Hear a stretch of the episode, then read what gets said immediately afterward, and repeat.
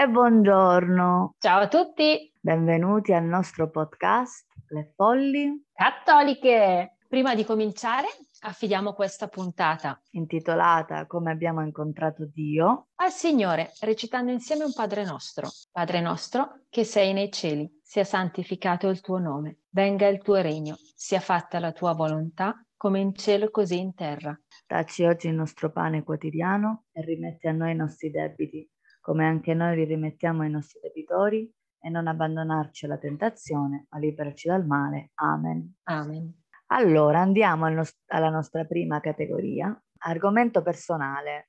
Oggi qual è, Cristina? Oggi racconteremo di come abbiamo incontrato Dio.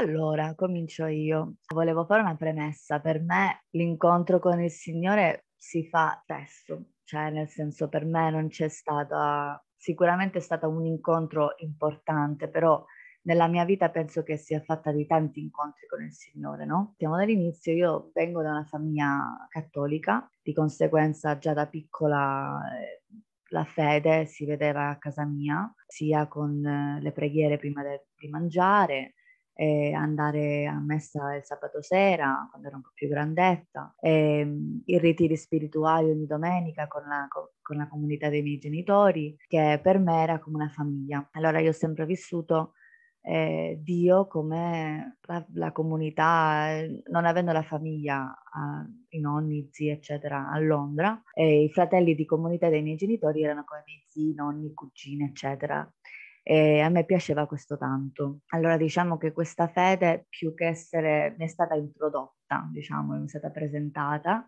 tramite la trasmissione di fede appunto dai miei genitori. Diciamo che fino ai vent'anni ho avuto dei piccoli incontri con il Signore, però avevo una fede molto abitudinaria, nel senso che visto che da quando ero nata ero abituata ad andare in chiesa, a pregare la sera, a pregare prima di mangiare, ormai era una cosa in routine e sentivo di, di non avere io un rapporto, anzi fino ai 18 anni. Capivo l'importanza della preghiera, soprattutto con mio fratello si è malato di leucemia, io ho 11 anni e lui due, dove ho visto la forza della comunità della preghiera, però lo vedevo sempre dall'esterno, diciamo. Non vedevo io questo rapporto con il Signore, perché anni dopo adesso vedo che avevo questa un po' un terrore del Signore perché lo collegavo molto col rapporto che avevo con mio padre, che era non esistente, diciamo, essendo la più grande dei sei figli, tutti vicini in età, ero un po' la pecora nera della famiglia e allora mio padre era abbastanza rigido con me, eh, ma perché non lo vedevo tutto il giorno, allora non avevamo un gran rapporto e questo non rapporto con mio padre diciamo che era il rapporto che avevo con Dio, lo vedevo come uno che è là sopra, che ci preghi quando hai bisogno di qualcosa, basta, una fede molto basilare, molto una, una, religiosità naturale. Diciamo che il mio incontro fondamentale con il Signore è stato a 20 anni, perché a 18 anni me ne sono andata di casa per vivere all'università. Ho abbandonato, tra virgolette, il, la chiesa. Ci andavo quando ero fuori Londra, eh, non andavo a messa domenica. Ci andavo quando ero a Londra, ma per vedere i miei amici, nient'altro. E ho deciso di, di cercare la felicità nel mondo che vedevo tutti gli altri che erano felici e non dovevo per forza andare in chiesa per essere felici. Insomma, una ribellione adolescenziale, va, di primogenita. Sono entrata nel mondo delle droghe, dell'alcol, già da quando avevo 15 anni, eccetera. Eh, ragazzi, sessualità disordinata, eccetera, finché ehm, all'età di 20 anni, quasi 21, mi sono ritrovata infelice.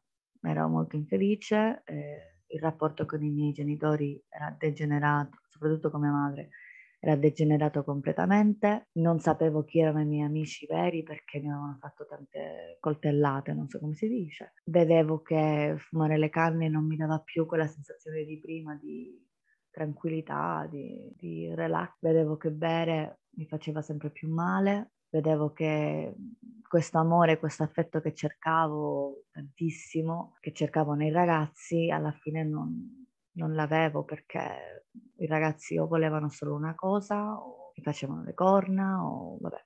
E allora ho avuto un incontro con i miei catechisti in un momento importante al cammino in cui ho esposto tutto. Loro mi hanno veramente... Io avevo una paura di dire queste cose perché comunque sia questi catechisti mi conoscono da quando sono piccola, sono amici dei miei genitori, sono i genitori delle mie amiche, avevo paura di essere giudicata, invece sono stati tranquillissimi e mi hanno detto che, di stare tranquilla, che evidentemente non stavo vivendo una vita, che stavo vedendo che appunto queste cose dove cercavo affetto e sicurezza, cioè l'alcol, le droghe, i ragazzi, eccetera, i rapporti disordinati, non mi stavano dando felicità.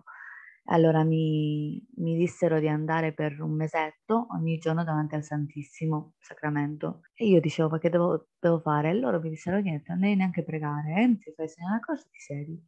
Allora feci così. Inizialmente dicevo, ma eh, anzi, parentesi, a Londra è molto difficile trovare una chiesa cattolica aperta. Feci così eh, perché mi dissero che avevo, ero troppo confusa e che il Signore mi avrebbe illuminata, cioè mi avrebbe aiutata.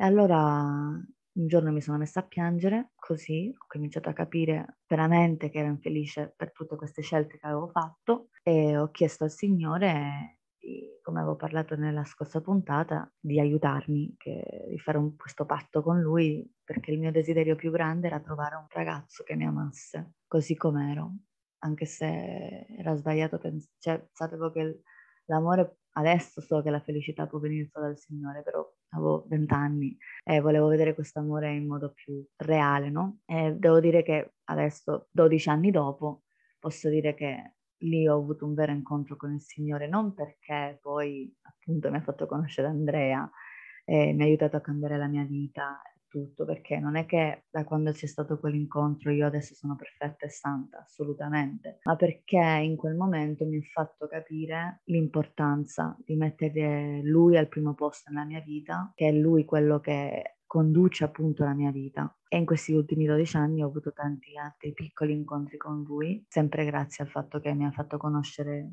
mio marito che mi ha avvicinato sempre di più a lui. Allora io veramente vedo la mano di Dio in questa storia e questo è stato, diciamo, il mio incontro con Dio. Bello, grazie.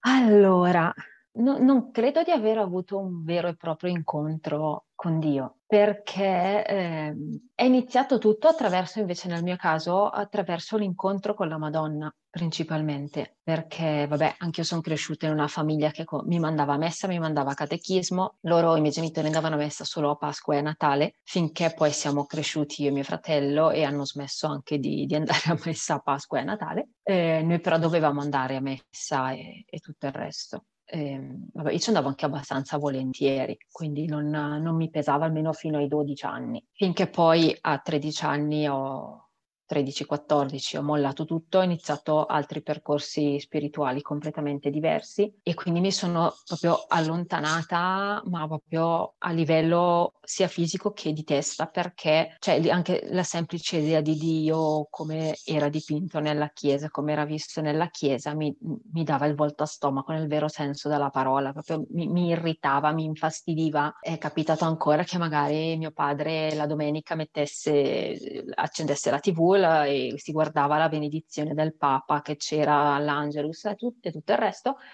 e io mi alzavo incazzata e me ne andavo. Per cui cioè, era arrivato proprio a un momento di, di, di, quasi di odio verso quella che era la Chiesa. E così è andato avanti dai 13 fino ai 24 anni più o meno, quindi è andato avanti parecchio, avendo poi frequentato paganesimo, satanismo, che questi di sicuro non aiutano a riavvicinare la visione di Dio della, della Chiesa. Il primo contatto chiamiamolo così, è arrivato ehm, attraverso la Madonna e attraverso quella che è la maternità, quindi molto collegato comunque a, a Maria. Perché fino alla, alla, volta in cui abbiamo pensato di aprirci alla vita e quindi di avere un figlio, io cioè, proprio non, non riuscivo ad approcciarmi a quella che era la Chiesa, nonostante l'inizio, eh, la prima scintilla fosse arrivata tramite Giovanni Paolo II, quindi qualche anno prima rispetto all'idea della maternità. Però io fa- faticavo, c'era ancora questo, questa rabbia, questo, questo, odio e Dio non l'avevo ancora incontrato, non riuscivo a, a percepirlo, non riuscivo a sentirlo. Finché poi attraverso eh, la maternità è scattato qualcosa e c'è stato non proprio un vero e proprio incontro, ma è come se la Madonna mi avesse preso semplicemente per mano e mi, lasciato, cioè, e mi ha lasciato fare, semplicemente. Mi ha guidato in modo silenzioso e, ed è stata lei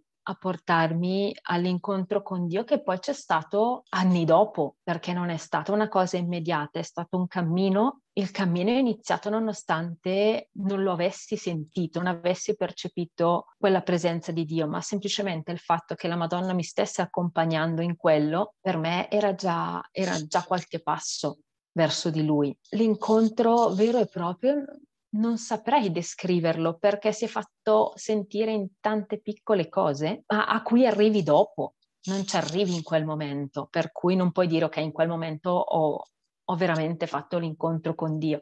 E ogni tanto quando sento gente che racconta del suo incontro eh, per come lo descrive, cioè, mi piacerebbe avere quella tipologia di incontro, ma probabilmente non è per tutti perché ognuno ha il, ha il proprio percorso da, da, poter fare. Poi, nel senso, la mia storia è lunghissima, tanto che ci sto scrivendo un libro, per cui cerco di sintetizzare, di sintetizzare per bene. Però mi, una cosa di cui mi sono resa conto è che eh, gli incontri che ho fatto anche se piccoli, ci sono sempre stati in, una, in, un evento specifico ed è lo stesso che mi ha allontanato dalla Chiesa ed è la morte, perché io mi sono allontanata dalla Chiesa dopo la morte di una persona e attraverso la morte di altre persone ho fatto quell'incontro con Dio in realtà, perché ehm, è stato attraverso la morte di mia nonna, attraverso la morte della nonna di mio marito, attraverso eh, la morte di, di, Chiara Corbella. E sono tutte anche perché, per esempio, con, con, il discorso di Chiara, a me è arrivata la mail del, del funerale quando io, cioè, da, da, una persona che io nemmeno conoscevo e quella persona non conosceva me, è arrivata a me per sbaglio, io tramite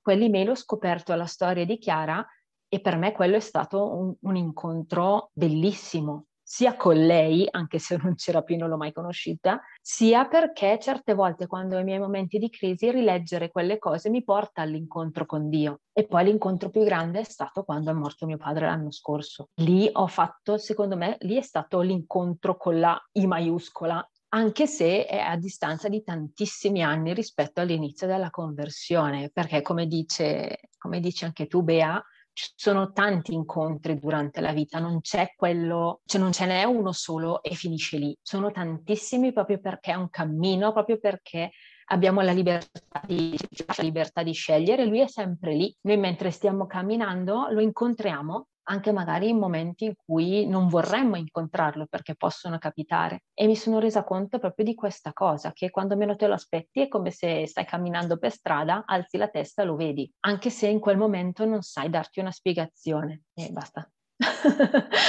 Sei stata bravissima a sintetizzare perché io conosco bene la tua storia e io pensavo, mamma mia, come farà a sintetizzare sintetizzarla esatto. tutta, non in Devono comprare ore. il libro per, devono eh. per forza prendere il libro poi.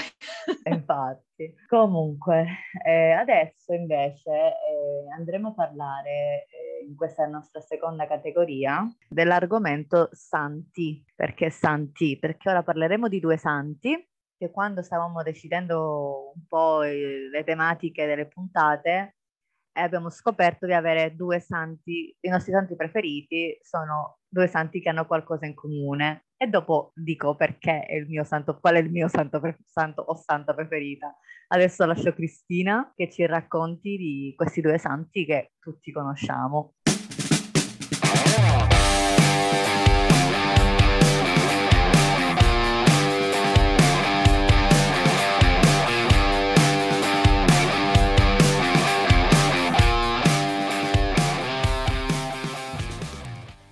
Allora, argomento santi. In questa puntata abbiamo pensato di parlarvi di Santa Monica e Sant'Agostino. Allora, Sant'Agostino è sempre stato il mio santo preferito in assoluto, ma anche quando non frequentavo la chiesa, perché eh, era quello che praticamente mi, mi, ricordava un po' la mia storia, quindi quello che ha provato un po' di tutto, è andato a destra, a sinistra e poi alla fine è diventato comunque cattolico però ne ha fatte di ogni, quindi diciamo che apprezzavo questa sua umanità che non sempre si legge eh, nelle storie dei santi. In questa puntata ovvia- metterò un, una, una, specifica particolare su quella che è Santa Monica, perché comunque Sant'Agostino la, la storia la sanno a memoria tutti. Santa Monica invece tanti la conoscono, ma anche altri no, perché comunque eh, si dà sempre più importanza alla figura di Sant'Agostino. E il, il loro rapporto è, è, comunque bellissimo perché ehm, Santa Monica è una persona estremamente delicata, come poi vedremo nella, nella, storia, ma non ha mai abbandonato allo stesso tempo quello che è eh,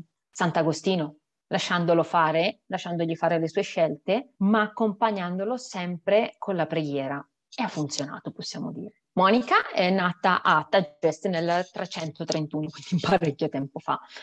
Eh, la famiglia era benestante e comunque era una famiglia con delle saldissime tradizioni cristiane e quindi eh, riesce ad apprendere tutti quelli che sono gli insegnamenti della Sacra Scrittura proprio in famiglia. E, ed è stato proprio questo percorso che, che, ha forgiato quella che è stata la sua interiorità con la preghiera e soprattutto la pratica assidua dei sacramenti. Poi eh, Monica si è anche affiancata al servizio nella comunità ecclesiale, quindi era anche molto partecipe a livello proprio anche pratico. Eh, Monica è una donna dolce, benevola e anche capace comunque di trovare il dialogo nei momenti opportuni, perché comunque lei ha un metodo tutto suo che è fatto di attesa, pazienza e preghiera e devo dire che l'ammiro tantissimo per questo, perché vedere comunque ad esempio quello che è la figura di Sant'Agostino e vedere tutto quello che ha fatto nel corso della sua vita, nei momenti di ribellione e tutto il resto, e semplicemente attendere avere pazienza e puntare tutto sulla preghiera, secondo me è sinonimo di una fede estremamente forte e radicata e che allo stesso tempo è difficile da portare avanti, almeno per me sarebbe estremamente di, difficile. È stata comunque una madre premurosa e proprio come diceva è stato Sant'Agostino il cosiddetto figlio delle tante lacrime e dal cuore inquieto, perché comunque non riusciva a trovare quello che era il suo posto nel mondo, quindi anche da parte sua c'era questa continua ricerca, inquietudine che lo portava continuamente a passare da, da una cosa all'altra. Era estremamente ambizioso e alla ricerca della verità, per cui si allontana da quella che era la fede cattolica di base e praticamente va da una filosofia all'altra cercando sempre questa, questa, verità e cercando di essere sempre, di trovare quella che potesse appagarlo realmente e farlo stare bene tranquillo. Monica cosa fa? Non smette di pregare per lui, non è che lo prende per le orecchie e gli dice che deve ritornare ad essere cattolico, semplicemente lei prega, continua a pregare e lo segue in tutte quelle che sono le sue vicende della vita restandogli accanto. Quindi mette in pratica questo silenzio, questa pazienza e la preghiera per cui decide di seguire tutti i suoi spostamenti e si trasferisce comunque poi in Italia insieme a lui. Quello che è il suo affetto materno e le sue preghiere lo accompagnano nella conversione, portandolo poi effettivamente a quel cambiamento che Monica tanto sperava, tanto che poi Agostino riceve il battesimo dal vescovo Ambrogio e decide poi di tornare a Tageste per dar vita ad una comunità vera e propria di, al servizio di Dio. E Monica ovviamente è sempre con lui e dovrà poi, per ritornare alla, al loro paese, deve imbarcarsi a Ostia per poi fare ritorno in, in Africa. E qui eh, l'attesa della nave li costringe ad una sosta ed è proprio in una di queste soste che avviene uno dei loro dialoghi spirituali e avviene la cosiddetta estasi di Ostia che eh, Agostino narra nelle confessioni. In, una, proprio in quei momenti Monica sente di aver raggiunto l'apice della sua vita e confessa una cosa al figlio che adesso vado a leggere. Per quanto mi riguarda, questa vita ormai non ha più nessuna attrattiva per me. Cosa faccio ancora qui e perché sono qui lo ignoro. Le mie speranze sulla terra sono ormai esaurite. Una sola cosa c'era che mi faceva desiderare di rimanere qua giù. Il vederti cristiano cattolico prima di morire. Il mio Dio mi ha soddisfatta ampiamente, poiché ti vedo addirittura disprezzare la felicità terrena per servire Lui. Cosa faccio qui? Gio- qualche giorno dopo Monica si ammala e all'età di 56 anni muore e il suo corpo viene tubulato dove oggi sorge ad Ostia Antica la chiesa di Sant'Aurea. Che dire, eh, leggere quella parte di dialogo che c'è stata tra Monica e Sant'Agostino mi ha fatto capire quanto fosse una, una santa da seguire effettivamente, la, non solo per il discorso dell'attesa, della pazienza, della preghiera, ma perché in tutto questo semplicemente si è messa nelle mani di Dio, ha messo Ah. tutto nelle, sue mani, ha confidato effettivamente in lui e- ed è stata esaudita. E la cosa più importante per lei era vedere semplicemente suo figlio tornare alla fede e quindi non aveva più altro motivo per restare sulla terra. Ed è fantastico secondo me, ed è una cosa estremamente difficile perché tutti noi come genitori vorremmo vedere crescere i nostri figli, vederli vivi, cioè veramente a momenti stare con loro fino all'ultimo momento. Invece a lei è bastato vedere che lui eh, si fosse convertito ed era felice perché sapeva che l'aveva messo nelle mani giuste. Basta. Sì. Infatti la mia santa preferita è Santa Monica, una delle mie sante preferite, ma Santa Monica inizialmente perché scoprì che era la santa della pazienza. Io sono la persona più impaziente del mondo, allora spesso mi ritrovo Santa Monica, per favore dammi pazienza, dammi pazienza. Poi mi ha colpito molto questo suo metodo fatto di attesa, pazienza e preghiera, perché mi colpisce molto soprattutto oggi, in questo periodo che mi ritrovo appunto a chiedere in attesa per vari, varie cose, in preghiera, eh, sto provando ad aumentare la mia vita di preghiera chiedendo pazienza. E un'altra cosa che mi ha colpito a Santa Monica è che lei si è trasferita in Italia come me. Allora almeno una cosa in comune ce l'ho perché lei anche, se non sbaglio, aveva sposato un marito che era infedele, violento, insomma. Sì. E io ogni volta dico, mi lamento il mio marito che è praticamente un santo rispetto a quello che raccontano del marito di Santa Monica, però lei lo stesso rimase insieme a lui eh, con pazienza, amore ed è questo che mi colpisce tanto perché io personalmente appena mio marito mi fa un torto o qualcosa, beh, poverino adesso è in isolamento da quasi una settimana col Covid, allora non ha potuto farmi molto, però io scatto subito. E penso a Santa Monica che poverina aveva il marito che gli era infedele, che era violento, che era irascibile, che era tutto e lei comunque sia c'era paziente, cioè nel senso è una cosa per me impossibile, però eh, vedo che viene ovviamente da Dio, ma tu invece perché Sant'Agostino anche prima di, di, diciamo la tua conversione ti piaceva tanto? Perché era fuori. era fuori È dagli abbastanza schemi. simile a te, cioè nel Sì, senso sì. cercava le cose, sì. Sì, ho scoperto la storia di Sant'Agostino perché mio papà si chiamava Agostino, per cui è comunque il nome. E approfondendo la, la sua storia, ho detto, ma caspita, allora non è il classico santo che ha fatto sempre tutto bene, Buono, tutto sì. perfetto, tutto tranquillo, cioè era sbarellava.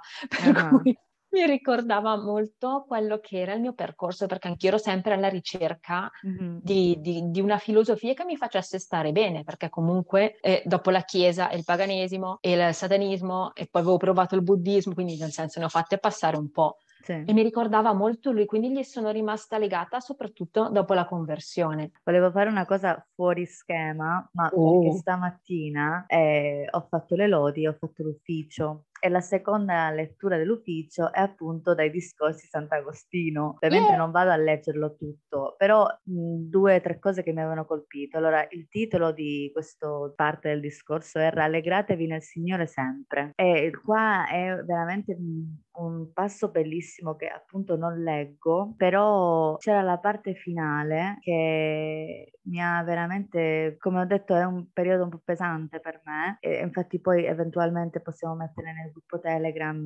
il, il passo, il Sì. passa- il passo, però l'ultima parte cioè, chiede tante domande, domande che cioè, è molto umano nel modo di scrivere, no? E la parte finale dice, perciò fratelli rallegratevi nel Signore, non nel mondo, cioè rallegratevi nella verità, non nel pecca- peccato, rallegratevi nella speranza e l'eternità, non nei fiori della vanità, così rallegratevi. Ed ovunque per tutto il tempo che starete in questo mondo, il Signore è vicino, non angustiatevi per nulla, cioè proprio ha questo modo di scrivere che io chiamo terra terra, che anche se sono mezzo addormentata quando me lo leggo, mi entra in testa, mi colpisce, anche se mi sento confusa per adesso, tutto riesce a, a entrare e questo io lo dirò sempre, io tutto questo che dice lui, se non fosse per sua madre, per Santa Monica, non l'avrebbe mai detto. Allora per questo Vero. questi due santi sono così belli, è così strano che quando io ho detto vabbè la mia santa preferita è Santa Monica e Cristina fa e la mia Sant'Agostino ho detto a posto, perfetto.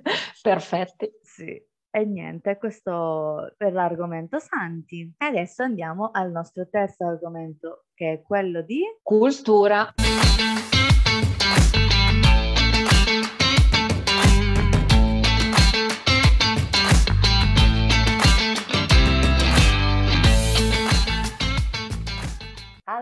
Il nostro argomento di cultura. Volevamo, cioè, inizialmente volevo fare uno tipo che tipo di cattoliche siamo, perché ci sono, non è tanto diffuso in Italia, però tipo in America fanno tutte queste cose, però poi ho visto le domande ed erano un pochettino troppo pesanti. Allora ho pensato di fare il test eh, di chi è il tuo santo protettore così perché non ci bastano mai dei santi protettori. Allora, sei pronta, Cri? Pronta. Allora, iniziamo il quiz. Allora, numero uno, qual è la cosa più importante per te? Il matrimonio, il lavoro, gli animali, aiutare gli altri, la famiglia, viaggiare. Per me la famiglia. Anche per me. Numero due, Cri? Allora, a chi sceglieresti di dedicarti per volontariato? Ai poveri, alle ragazze madri, ai malati, agli orfani, ai bambini, agli animali, agli orfani. Anch'io, agli orfani. Tre, che lavoro avresti voluto fare nella vita? Il medico, l'architetto, lo steward, hostess, lo, la psicologa, lo scrittore, l'infermiere. Io la psicologa. Lo scrittore. Lo sapevo. allora, in realtà, quando ero la piccola... Psicologa. No, No. Quando ero piccola ed ero alle elementari, volevo fare l'hostess di terra, tenendo presente che io non volo, non ho mai volato in vita mia. Vabbè, la divisa carina. Esatto, però no, scritto. Ok, numero 4 qui. A cosa non rinunceresti mai? Ai miei animali, ai miei amici, alla mia dolce metà, al mio lavoro, ai miei figli, a viaggiare.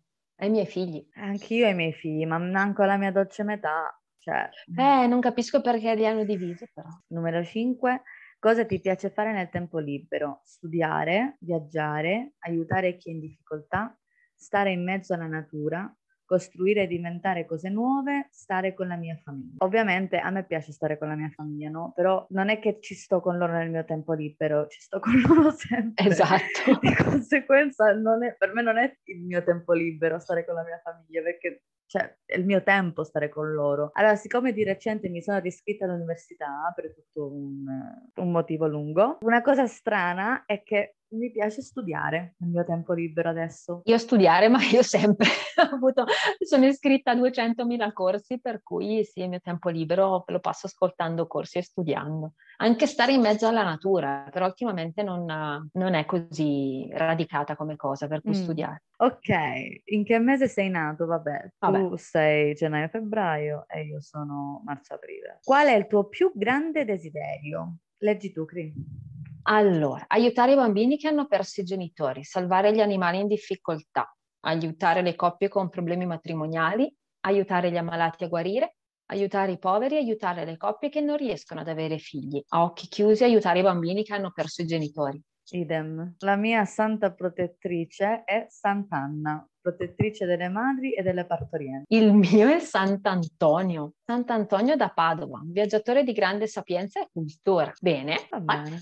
Buono, ok. Adesso abbiamo chiuso con l'argomento cultura e niente, siamo arrivati alla fine della puntata. Prima dei saluti facciamo un Ave Maria. Ave Maria, piena di grazia, il Signore è con te. Tu sei benedetta fra le donne e benedetto è il frutto del tuo seno Gesù. Santa Maria, Madre di Dio, prega per noi peccatori adesso nell'ora della nostra morte. Amen. Allora, grazie a tutti per averci ascoltato. Che devono fare, Cristian? Hanno richieste di preghiere, commenti? Allora, dovete scrivere nel nostro canale Telegram creato appositamente per uh, i podcast oppure io solitamente qualche giorno prima della diretta della, della, registrazione metto una storia Instagram dove eh, è possibile inserire tutte le richieste di preghiera, per cui Instagram e Telegram come canali principali. Non dimenticatevi se potete di lasciare anche commenti che ci aiutano esatto. per le future puntate. E adesso abbiamo alcune richieste di preghiere, preghiera. Cri, intanto tu che richieste pregherai? Richiesta di preghiera per questa volta per il matrimonio. Io invece la mia richiesta di preghiera è che Andrea domani sia negativo e che possa trovare che la mia carica di lavoro, lavoro possa aumentare. Adesso abbiamo anche richieste appunto appunto queste richieste che ci sono arrivati. E allora la prima richiesta è, è da Chiara per Valentina e Andrea. Giorgia